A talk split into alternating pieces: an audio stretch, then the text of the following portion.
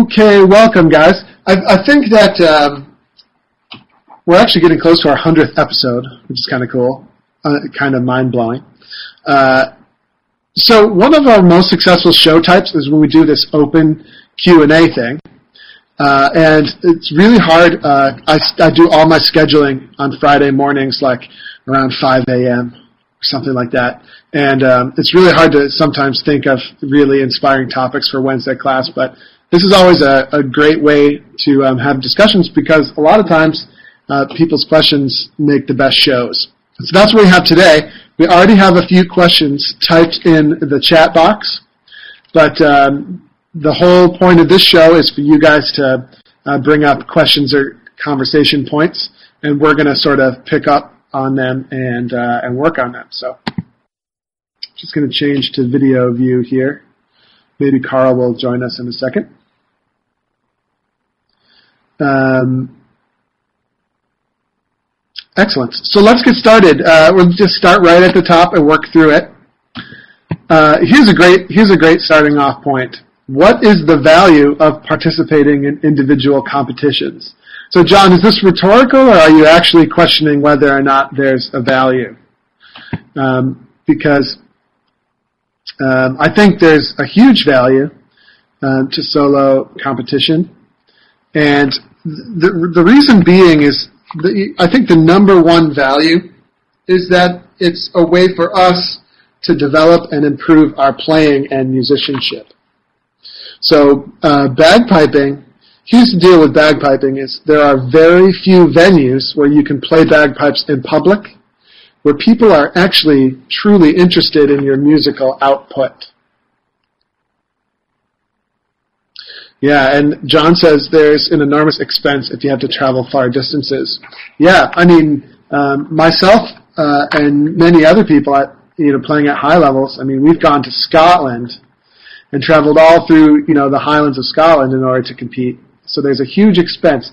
But think of it from this angle, which is, how many venues can you actually play your pipes in public where people are actually interested in the fine points of your musical output? Think about that. So on parade, right? I mean, I think 95% of all people that listen to bagpipes on parade uh, are just listening sort of for the spectacle of it and, you know, um, to maybe kind of hear what it sounds like, but people aren't really, they're not thinking to themselves, boy, you know, uh, that pipe band had really excellent, uh, you know, clean note transitions and boy, the tone was really superb people aren't saying that. And the same goes for pretty much anything else. So if you play at a wedding or a funeral, granted, you can't sound terrible or people aren't going to like it, but they're not going to be closely evaluating your playing. Okay, so there are very, very few venues for this.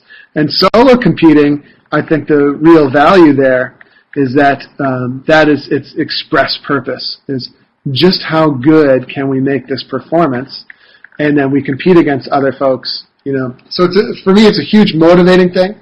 And needless to say, I need to master my fundamentals. Uh, and then Julie points out, um, and there's very other few, very few other venues where it's acceptable to drink beer at 9:30 a.m., um, which is, uh, you know, an excellent point. An excellent point for those of us who are over the age, over the legal drinking age. That is, of course. And even so, I still question that, that judgment call there, Julie, but there you go. So, uh, so yeah, that, I think that's the main value. I, I think it's huge. Um, it's very motivating. And then, for me at least, once I got the taste of my first big victory, I was hooked. Um, I won. I won one event in grade four, uh, and then I got an above grade level in another one, but I didn't win. And then the the third and last one I did, so actually I did that in reverse order. But the the very first one I did, I got killed, and it was frustrating. But then my first outing in grade three, when I finally had a march, a Strathspey reel, and a pibroch, and I might have even had six eight, I can't remember. It was at the old Delco games, and I went out, and I think I could be wrong, but I think I won everything. I think I took straight first in my first grade three, and that was that was that was it for me. I was hooked, uh, and it was really cool. Uh, really cool experience. And then what you know, and then then there's the thrill of the hunt as well, John. So not only is it good for developing our skill and getting great feedback from top pipers. Um, once you get once you get in the mix and you start getting some prizes, then you start to get hooked, and uh, it's it's really kind of cool. Um, so there you go. Uh, let's move on to the next question here. But John, that was a great starting up question. Here's one from Don, sort of related. Is it bad form to hang around and listen to your uh, competition in a solo event after you've played? I'm not sure what you mean. Are you asking if it's good to hang around and listen to other people compete? Or are you asking if you made a re- if you made a recording of yourself to stand around and listen to a recording of yourself? because those are two very different things. Yeah. So, yeah, you should absolutely listen to other people compete. There's nothing, uh, there's nothing more educational than that, right? Yeah, and Heather points out you can listen to other grades. I, it, it always baffles me. It baffles me when I compete in the professional grade and there's three or four other top, top pipers playing and there's like nobody watching. Uh, that's crazy. I used to watch all the time. That's like the name of the game. So, uh, so Don, a great question. You should absolutely be watching other competitions, picking up stuff, learning stuff, um, listening, especially the people that um, are winning in your grade. You got to make sure you listen to them and see what they're doing. Figure out how to beat them. Yeah, absolutely. That's a great question, Don, because so many people I think uh, wonder that. Like, should I hang around and listen, or or what? But yeah, it's it's performing. It's a performance. It's a performing art. Um, and the good news is, uh, it might make the other competitors nervous if you listen. So that'll help throw them off their game, right, Don? So that's we really want to try that. Um, it's probably bad. It's bad sportsmanship to make funny faces and throw things at people as they're playing, but to just be there and be an intimidating presence, I highly recommend. Yeah. There you go. Like, you know, give them the evil eye. Wear, you can wear funny hats, right? Like wear, if you wear a cowboy hat or something with like a stuffed animal on the brim, just stand there. You know, tons of people will be breaking down all over the place. You'll, you'll win first place That'll be great. Yeah, no, we have to be good. You have to be good sportsmanship about it. But I do know that sometimes, especially you know, um, yeah, sometimes I think that people do get nervous when other people watch. So, uh, so yeah, do lots of watching. That's what I say. You know, as long as it's in, as long as it's uh, you know in excellent sportsmanship. Yeah, don't frown and shake your head slowly. And, you know, it's bad when you're watching a, a friend compete and you wince when they make a mistake. You can't do that, right? Got to keep it cool and not be a distraction. Usually you can stand far enough back that it's not going to be like a big issue. Um, there are some games that. Whoa, favorite one. Whoa, whoa, that is loud. Is that super loud to everyone else or just to me? Holy cow. Okay. It scared the bejesus out of me. All right, Carl, go ahead, man. Yeah, mine's really low. Um, uh, one of my favorite things to do when listening to other people is, is to kind of stand around in a group and have my back mostly to to them so that I can hear, but I'm I'm they're not gonna. You know, I I don't ever want to make them feel uncomfortable. I you know I want them to to be as as comfortable as possible. So I kind of do like to do a three quarter turn and and uh when I listen to competitors, like when Eric Let's competing, I do this. like yeah, that. Yeah. I make sure he can see me do it. So you know, I, I I kind of just turn a shoulder, but I'm still listening, and and you know, if, if it was a good performance, I, I try and make a point of going up after and saying, "Hey, it was, it was really n- nice. I enjoyed that." Um, but yeah, I try to be le- as as unintrusive as possible. Yeah. Andrew doesn't. Uh, no, I'm just kidding. Uh, I do. I struggle with that. Yeah. It's my. Uh, it's like it's my need to win. You know, got got got to try to win anyway. Uh, and of course, uh, it, it was all. It was all. Um, you know, it all came together with a big karmic smackdown when I uh, moved to British Columbia, and uh, the best I could ever, ever in a million years hope to get was like third. You know, because you got guys like Alan Bevan and Andrew Bonar and stuff. They're always playing, and they're just so awesome. So, so yeah, you can only be a wise guy for so long. So anyway, great questions, guys. Uh, great questions. Next question from uh, from Don in the list. He says his high A seems pretty sharp. Is there such a thing as covering the hole too much with tape? He's already covered a third of the hole. Should I go to half covered? Okay. The answer to that question is yes. Yes, there is such a thing as too much tape, especially on the high hand. Now, we know that uh, we we know where you can sort of hear when you play bagpipes, right?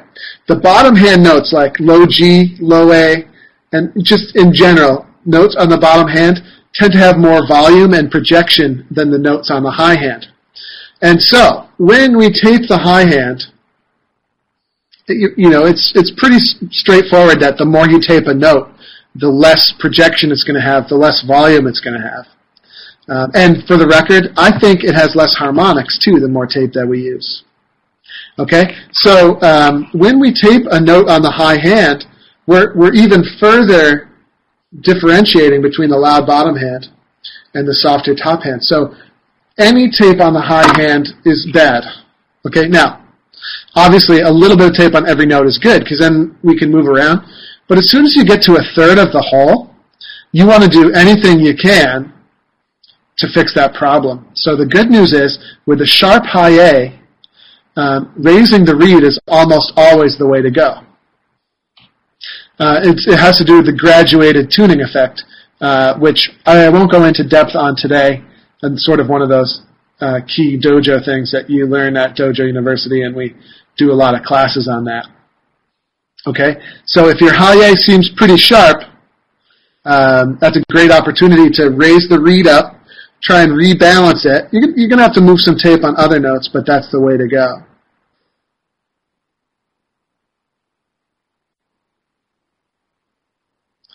Gary's saying, given the wavelengths of the upper hand, any taping is proportionally greater than taping on the lower hand.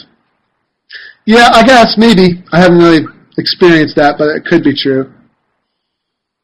Um, yeah. If that's the only note that you have taped, that could be problematic. Um, but, but try raising it a little bit. Are you sure it's not flat? Are you sure that it's sharp? Um, and then, yeah, if it's true that it's the only note that's sharp, uh, it might be tough, but it's pretty rare. Usually the, usually you could get away with just bringing it up, balancing it out. Um, so, so give it a go and see what happens. Yeah. Um, I think going back to what Gary was just saying, wavelengths and taping is proportionally greater on the high end. Uh, that might may or may not be true. Just just throwing it out there. Taping is always trial and error for me. So uh, so I just don't really know if that's true or not. So I'm, I'm moving tape a little bit down or a little bit up, or if it's way out, I'll move it quite a bit down or quite a bit up. And then I usually, you know, either go too far or not far enough. Remember, it's always sort of searching around trying to find the best spot. So uh, it's an interesting thought uh, there for sure. Okay. Uh, so yes, there's definitely such a thing as too much tape. So many pipe bands out there in the world are going out on the field and competing with like huge, huge portions of their high hand taped down. Don't do that. Raise the reed, balance it out, rebalance it, figure it out. Don't end up in the in the reed seat too much with with not enough tape. So that's one of the big things I learned from Jack Lee. Because I, I used to be, you know, I, I, I've always had a great ear. As you know, I don't really believe in having a great ear, but I always had a great aptitude for tuning and for getting it. Uh, I'm trying to avoid saying I had a great year, Uh, but um, that was one of the big things I learned from Jack Lee, which is we have to minimize the tape on the top because we already have this big discrepancy. So, so there you go. Next question. Great question so far, guys. I'm trying to be encouraging so we get lots more questions. Julie says, could you review which grace notes are played before the beat and which ones should fall on the beat? Okay, that is an interesting question. Um, I'm not, Julie, can you specify what you mean? Are you referring to grace notes or embellishments?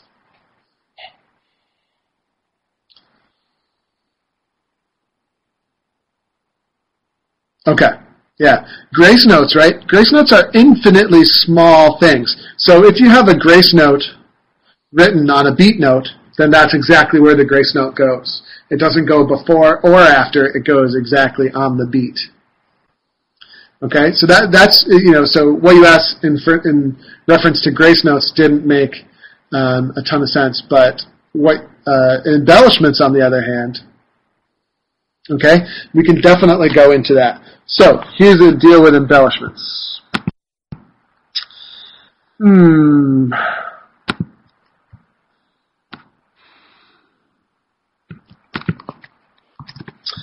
Hmm. So I'm just going to try and find.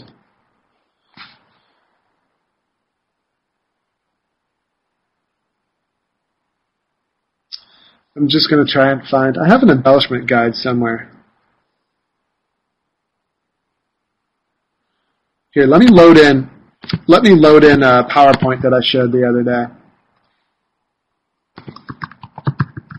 Just bear with me here, folks, while I load that in.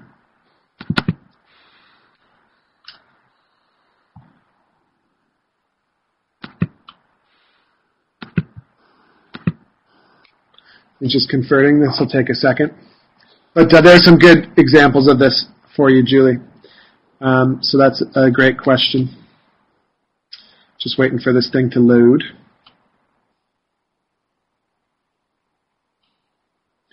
Wait for it.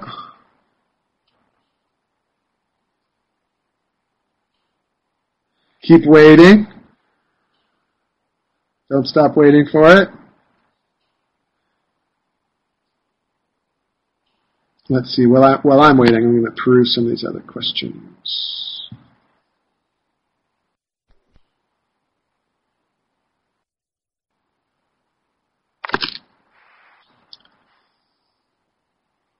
Okay, here we go. Can everybody see this? Um,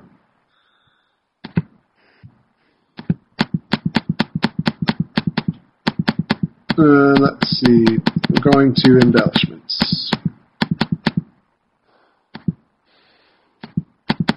Okay. So here we go with beat place notes, uh, beat placement for embellishments. Okay, so um, here, here's the bottom line, Julie. Okay, which is the vast majority. I'm just going to make this bigger. The vast majority of embellishments occur on beats or off beats. Okay, so but what I mean by that is the vast majority of them start on the beat. Generally, the first step of an embellishment will be placed on the beat. Okay, so let's look at some of these. So here's a C doubling. Okay, and next to the C doubling, I have the steps written out. Okay, so we, we can come from any note, and then when we play, um, when we play the doubling, the first step goes on the beat. So the G grace note to the C is the one that goes on the beat, and then the D grace note follows after. Right? So if I play my chanter, and I'm, let's say I'm coming from B, right? Ta da, the, the G grace note. By the way, in the book Rhythmic Fingerwork, there's some great um, great exercises to help reinforce this. E doubling, same thing. The, the beginning of the embellishment comes on the beat. Right?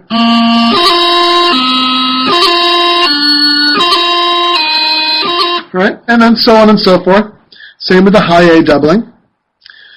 It's a little bit trickier on low G movements. This is how we teach it at the dojo, though, which is the same general thing.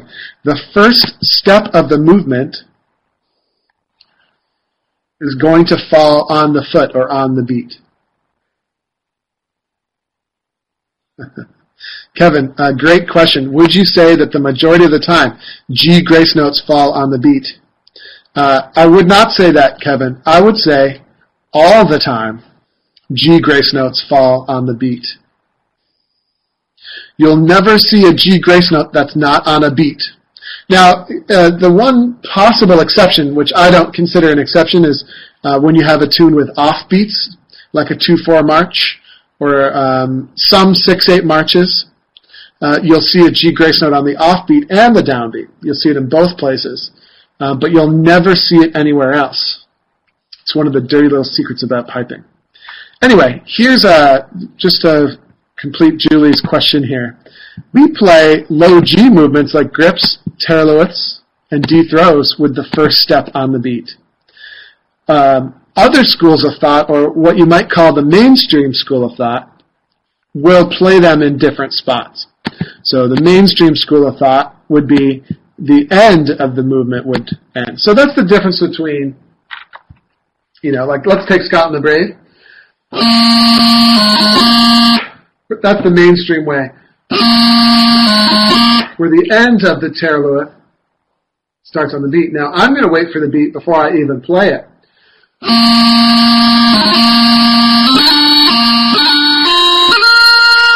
Here comes another one.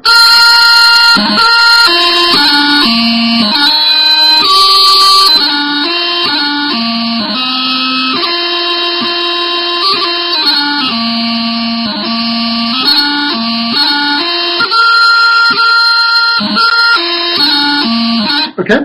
Um, and so that that's how I approach it. I find the difference is very trivial and negligible in most cases, but then in some cases, the mainstream way of teaching the movement is not very musical. And that comes in in a lot of Strathspey playing or 2-4 march playing. And that's just an opinion, and we get into that a lot when we lecture about this at Dojo U. Uh, but that's, that's the basics of it, Julie. I hope that helps. And then, uh, rhythmic fingerwork is sort of the holy bible of at least the mainstream way of approaching embellishments. So even if you play the dojo method, like I do, I'm still very well versed in the other method. And by the way, if you have real control over what you're doing, you could put the beat anywhere you want in your embellishment if you really understand what embellishments are made of. Cameron says, I dislike switching between bands that play grips on the beat and bands that end them on the beat. yeah. Um, see, I, I don't worry about it too much, Cameron, because it's it's pretty simple for me to switch back and forth. But for those of us who are, you know, developing our technique, you're right. It's very tricky.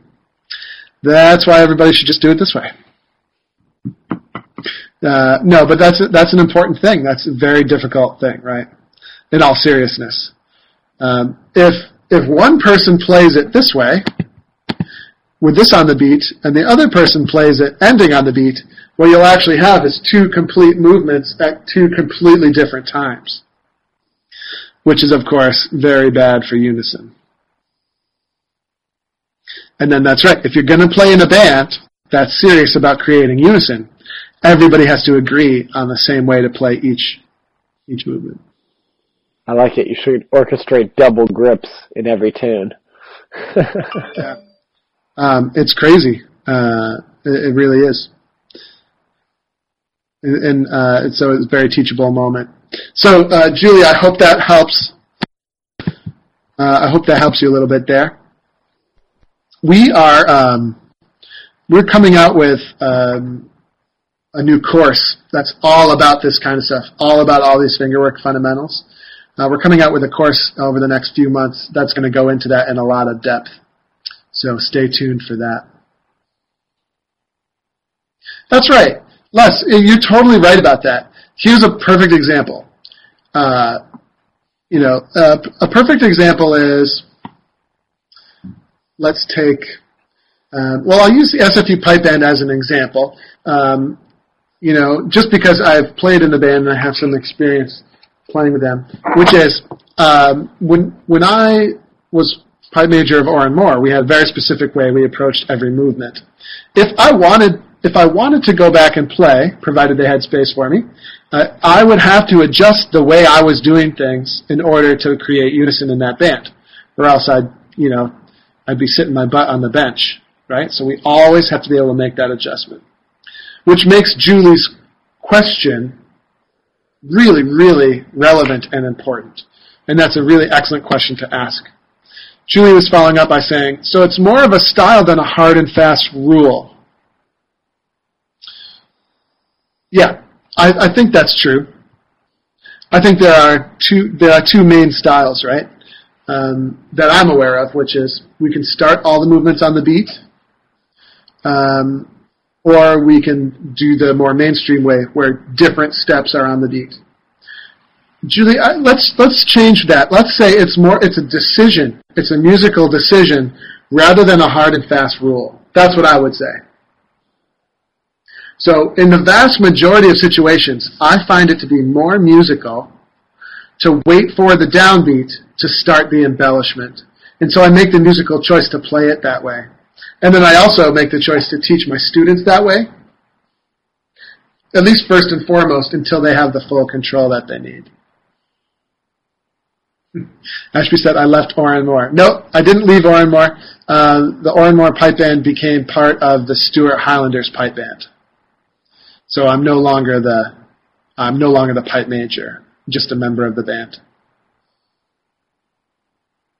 Um, so let's see.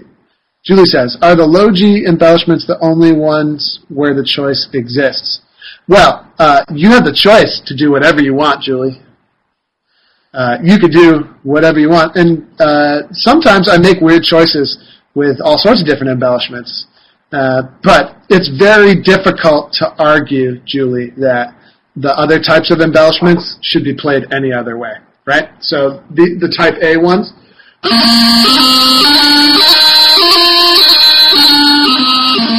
Right? Those ones pretty much have to be played on the beat. If we didn't, uh, things are going to sound weird, right?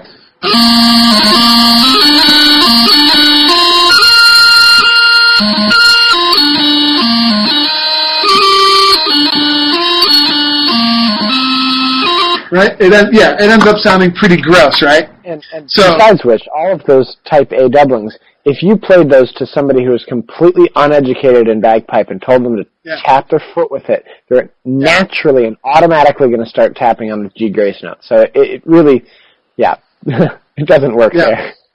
Yeah. So Julie, so yes, so low G are the only ones where there's any debate because the other high G grace note style uh, embellishments are just, you know, clearly, obviously, uh, you know, one way. So yeah, awesome questions, and congratulations for congratulations for having those questions. Those are the real good ones to have. They're gonna, you know, uh, that's gonna help you be successful. Um, yeah, you might say, hmm, I don't, I, I prefer the way Jim McGillivray does the low G embellishments in rhythmic fingerwork. Awesome. You know, that, that's a choice that you, you have to make. I present my case pretty, uh, pretty convincingly uh, in a lot of Dojo U classes. So, um, but uh, but yeah, it's a great. De- uh, we should have like a debate or something.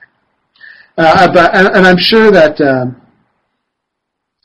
Julie says, "How does Stuart Highlanders play them?" Well, um, you know, they they play them al- almost.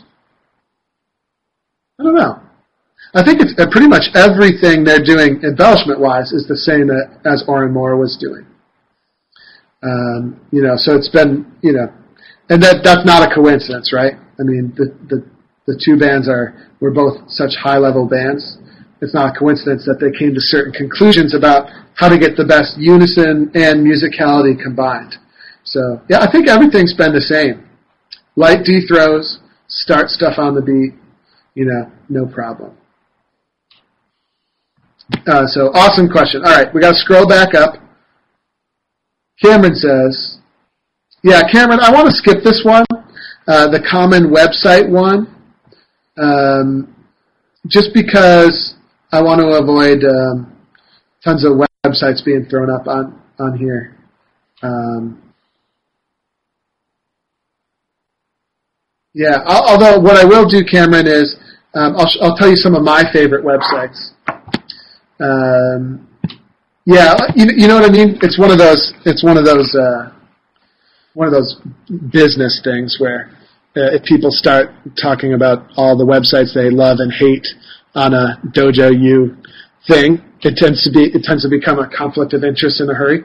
So uh, we've we've gotten in trouble more than once on that. So uh, let's avoid that, folks, if we could. Um, but here are some of my uh, my favorite sites. The best place to talk about piping and to discuss piping is this uh, thing called um, Facebook. If you guys have ever heard of that site. Um, there's lots of lots of good discussion happening on Facebook, and uh, you know you and your friends can talk about all sorts of stuff. Um, let's see. The best sheet music site. There are two awesome sheet music sites uh, that I go to all the time, and I always refer people to, which is LeeAndSonsBagpipes.com. I think that's it. Uh, apologies if that's not quite it. But yeah, Lee, Jack Lee and his sons have a bagpiping company. Now, one of the amazing features of the site is their tune library. Um, whenever you, whenever you're going to get a new solo tune, I highly recommend purchasing it from them. It comes with the music and the MP3. Um, and nobody's paying me to say this. Maybe it should be, but they're not. Uh, no one's paying me to say this, but it's a great site. Um, really, really good. And uh, Jack Lee has done all the settings himself. Um, and he's, in, trust me, he's played all these tunes. He's like a tune machine, that guy. So, um, so you're going to get a really awesome, uh, a really awesome version of the tune. Sometimes you get versions of tunes and there's weird doublings and grace notes that don't really make a whole lot of sense. Um, and you can definitely avoid that. And then the other website that I really like for sheet music is pipetunes.ca and that's uh, another Jim McGillivray production there. Um, so that's the best place for sheet music. Uh, let's see. Ah, a great website to visit is dojouniversity.com. Have you guys heard about that site? It's a great site to visit. I'm trying to think, Carl, like, what are some of the other websites that we go to? Yeah, it's just one of those things. Yeah, uh, tune tune index. Uh, I don't know if there is a reliable tune in- index.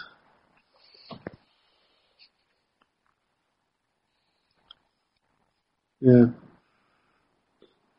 Um, so yeah, let's uh, Cameron. Sorry about that. I mean, if you'd like to email us, uh, we can we can do that. It's just difficult to get into broadcasting other people's uh, you know websites and businesses and stuff. So we just have to skip that one. Uh, let's see. Meanwhile, it is a good question. It's just one of those things not totally compatible.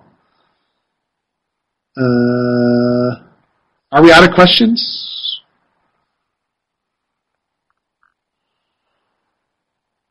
Somebody's got to have another question here. I'm just scrolling down. Did I miss anybody's?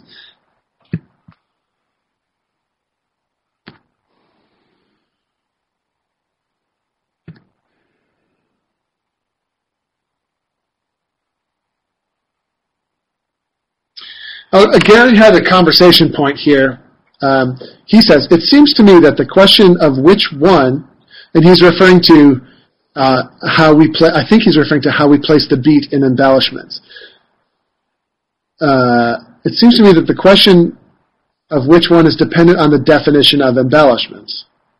By the same token, you have to ask what effect, yeah, and this is totally on the mark, Gary. You have to ask what effect it has on the melody. So, uh, let me give you an example of that, um, and, and you're totally right. So, let me just load in a quick tune here. He, uh, do I have Highland Harry? I think I do. Because Highland Harry is a great example. Uh, where where is Mr. Highland Harry? Come on, Harry. He's in my list of files here somewhere.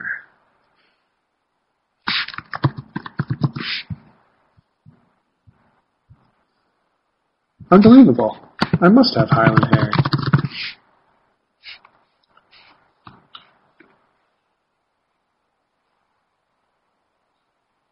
Uh, okay, well, Highland Harry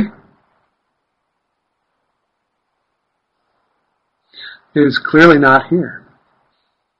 It's very sad. Because that's the best example. Okay, what, how about, uh,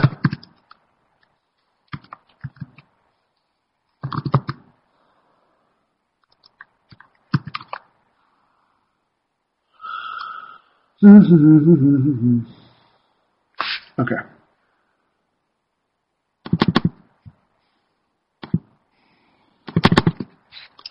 Sorry, folks, bear with me here. Go away.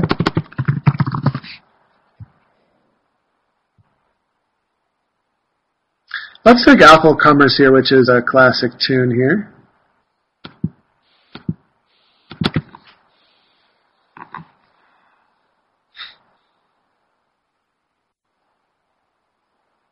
Okay, here's Atholl Cummers, page one. Uh, and we're just going to zoom in on this first bar. Not that far. So here's the first bar. So here's a perfect example of a low G embellishment. And, you know, uh, what is the best way to play this where the melody is concerned? Okay. Now the mainstream says that the the beat the downbeat should fall on this E grace note to low A, the last step of the movement. That's what the mainstream says. So let's do that. Okay. So here I am. I'm going to play this. It goes like this.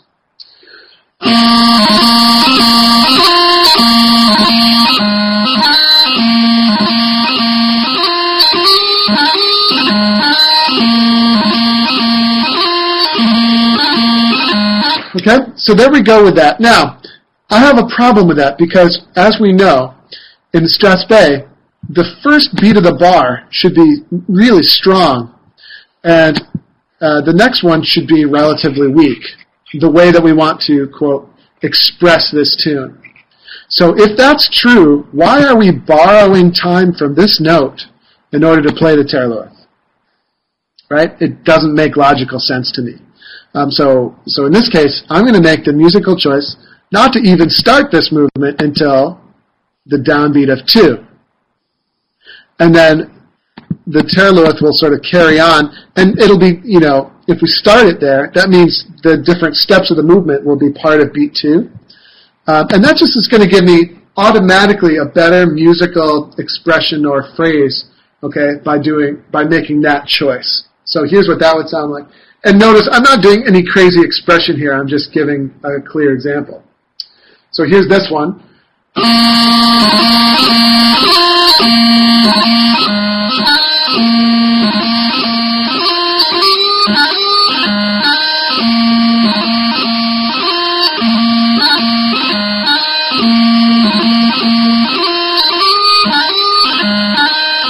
Okay?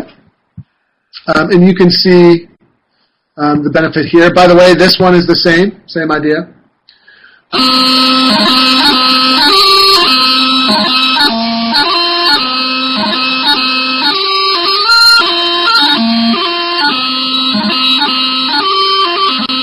Right? So just by fundamentally making that decision, um, and by choosing to play my embellishment that way, it can have a great effect on the melody, can't it? And in, in my opinion, which is rooted in uh, you know logic and knowledge that we want that first beat to be strong.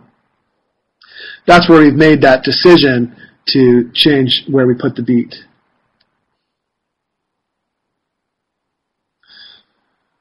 Strong, weak, medium, weak convention is well illustrated by most tunes.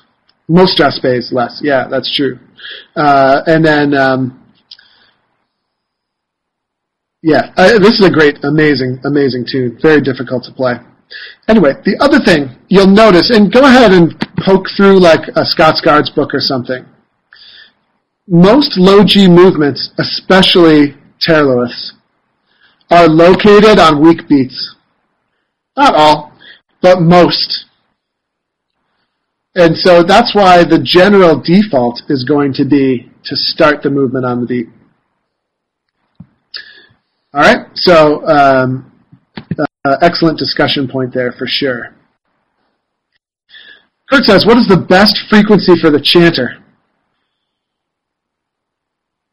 Kind of a tough question because there are two ways to read frequency. One is as B flat and the other one is as A. So 478 as A is good.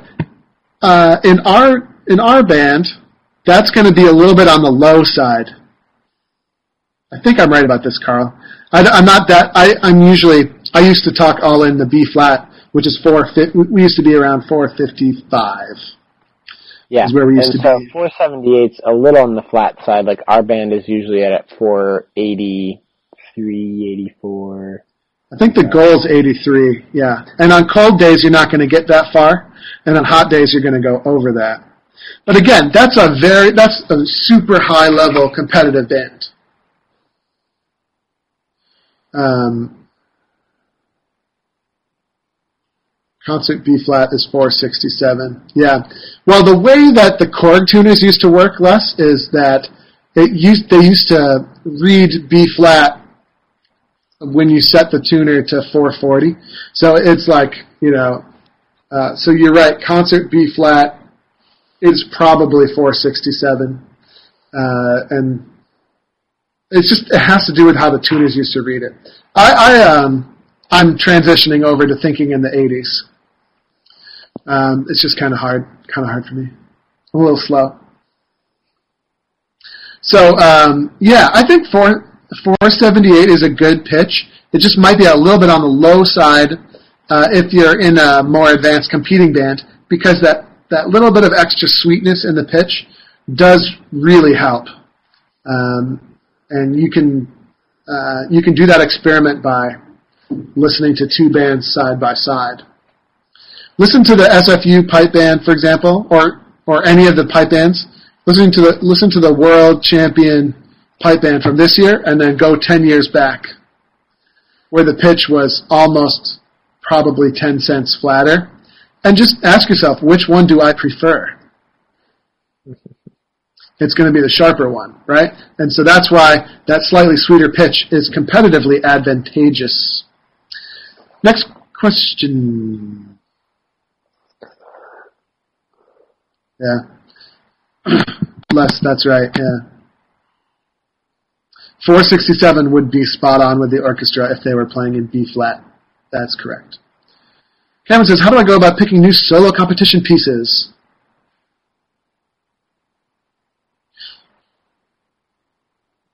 Uh, do I pick them from what others are playing, or just open a tune book? I let it come to me. That's my strategy, Cameron.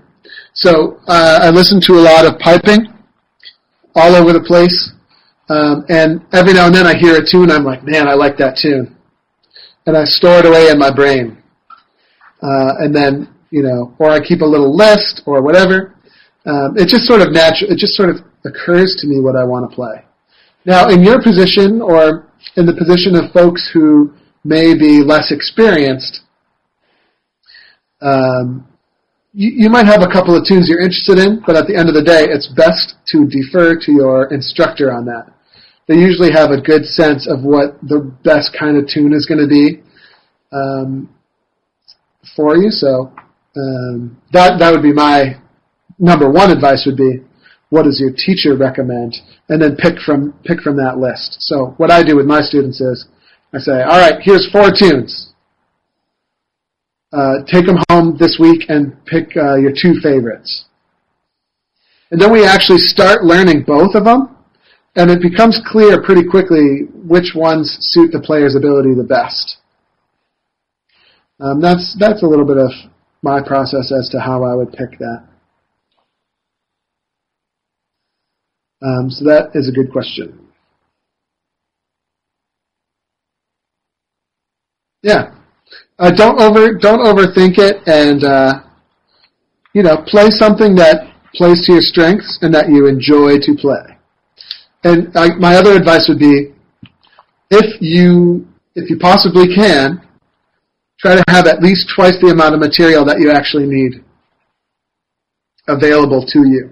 Because a lot of, you know, so if you're playing in grade four, instead of having one 2-4 march, try, at least at the beginning of the season, try to get two, two different marches going. Um, because sometimes you hit a jam or a snag, uh, or you just get really bored, right? If you're really bored, it's going to show in your playing. So you need sort of an emergency backup tune. Uh, or in my case, because I need to play four, or I need to submit four of every type of tune, uh, I have at least, oh, I have tons and tons of tunes up my sleeve. But, um, but I always have a few in the cooker that I play every now and then, um, just to sort of keep them going and make sure they're still there up my sleeve in case, you know, one of the other tunes I get bored with it or it's just not coming out quite right. So that that's just a little bit of, of a tip. Good. All right, guys. Last call for questions before we wrap this up. Um, awesome questions here today, guys.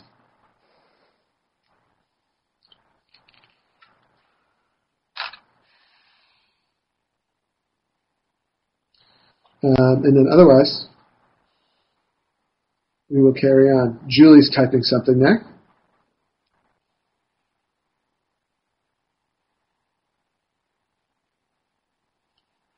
Think she's typing a novel.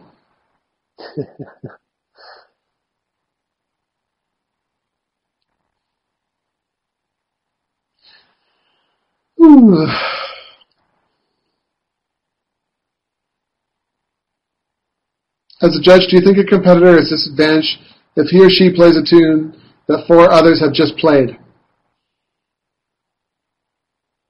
It depends. You're always at an advantage if you play better than everyone else. It doesn't matter what tune, it doesn't matter if it's overplayed or not. Now, with that said, if you could play a tune that's not overplayed and play it really well, I think that can strategically be good. But again, right, I mean, competition is really about who plays the best. So technically, what tunes you play don't, don't really matter. It does, however, give you a chance if you know three people play the same tune in a row. Um, if you make a mistake where somebody didn't, um, one, it's going to be super obvious, and two, it's a very, very easy comparison. Um, whether you played it better or not. It's like, well, nope, there was a mistake there, or that person that made this mistake, you didn't, you did better. So um, that that can be a potential pitfall of that. Yeah. Um, if a judge says, "Oh, that one again," uh, I think that's rude and uh, not in the spirit of competition. Yeah, you should report them to your games committee. yeah, it's one of those things uh, that that is going to happen. I, I just have uh, a very low opinion of when people do stuff like that. Like, what a great way to you know what a great way to crush the uh, soul and ambition of an up and coming piper. Oh, you're playing that crap? Okay, well, whatever. Start whenever you're ready. And it's amazing. A lot of judges have that approach to judging, and uh, they should be slapped upside the head. It's things like that. Uh, it's things like that that make me say it's no wonder so few people uh, stick with this. Uh, and then next, I'm going to tell you how I really feel. Uh, yeah, that's yeah. If if a judge says that to you, that's brutal.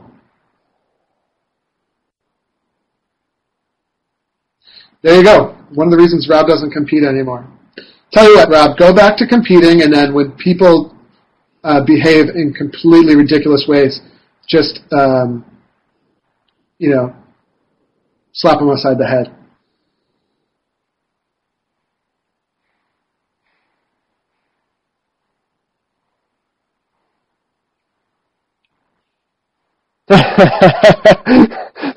oh, Gary. Are you too old to slap people upside the head, Rob, or too old for people? Uh, and then Gary says,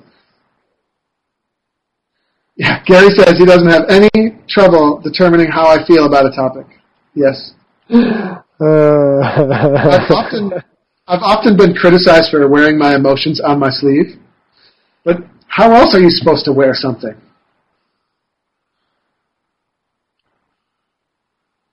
Know? cool. Let's wrap this up. We got stuff to do. You just want me to stop spouting off opinions. Uh, no, I want to get back to work. All right, we're getting back to work. Carl is the. Uh, Slave driver here. yeah, see, I didn't want to say that. That's like a loaded term. So, all right, guys, great, uh, great Q and A there. Uh, get it now. Get let's get out there and slap some judges upon the head.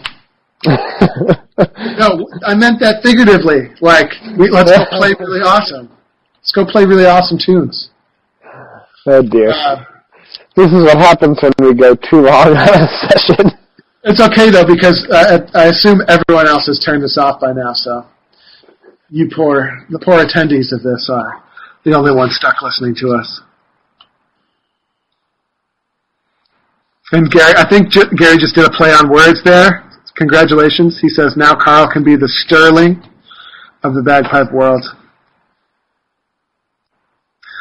Well done there, Gary. Excellent. Okay, I'm turning this off. This is getting out of, out of hand. See ya. Take care. See you, everybody.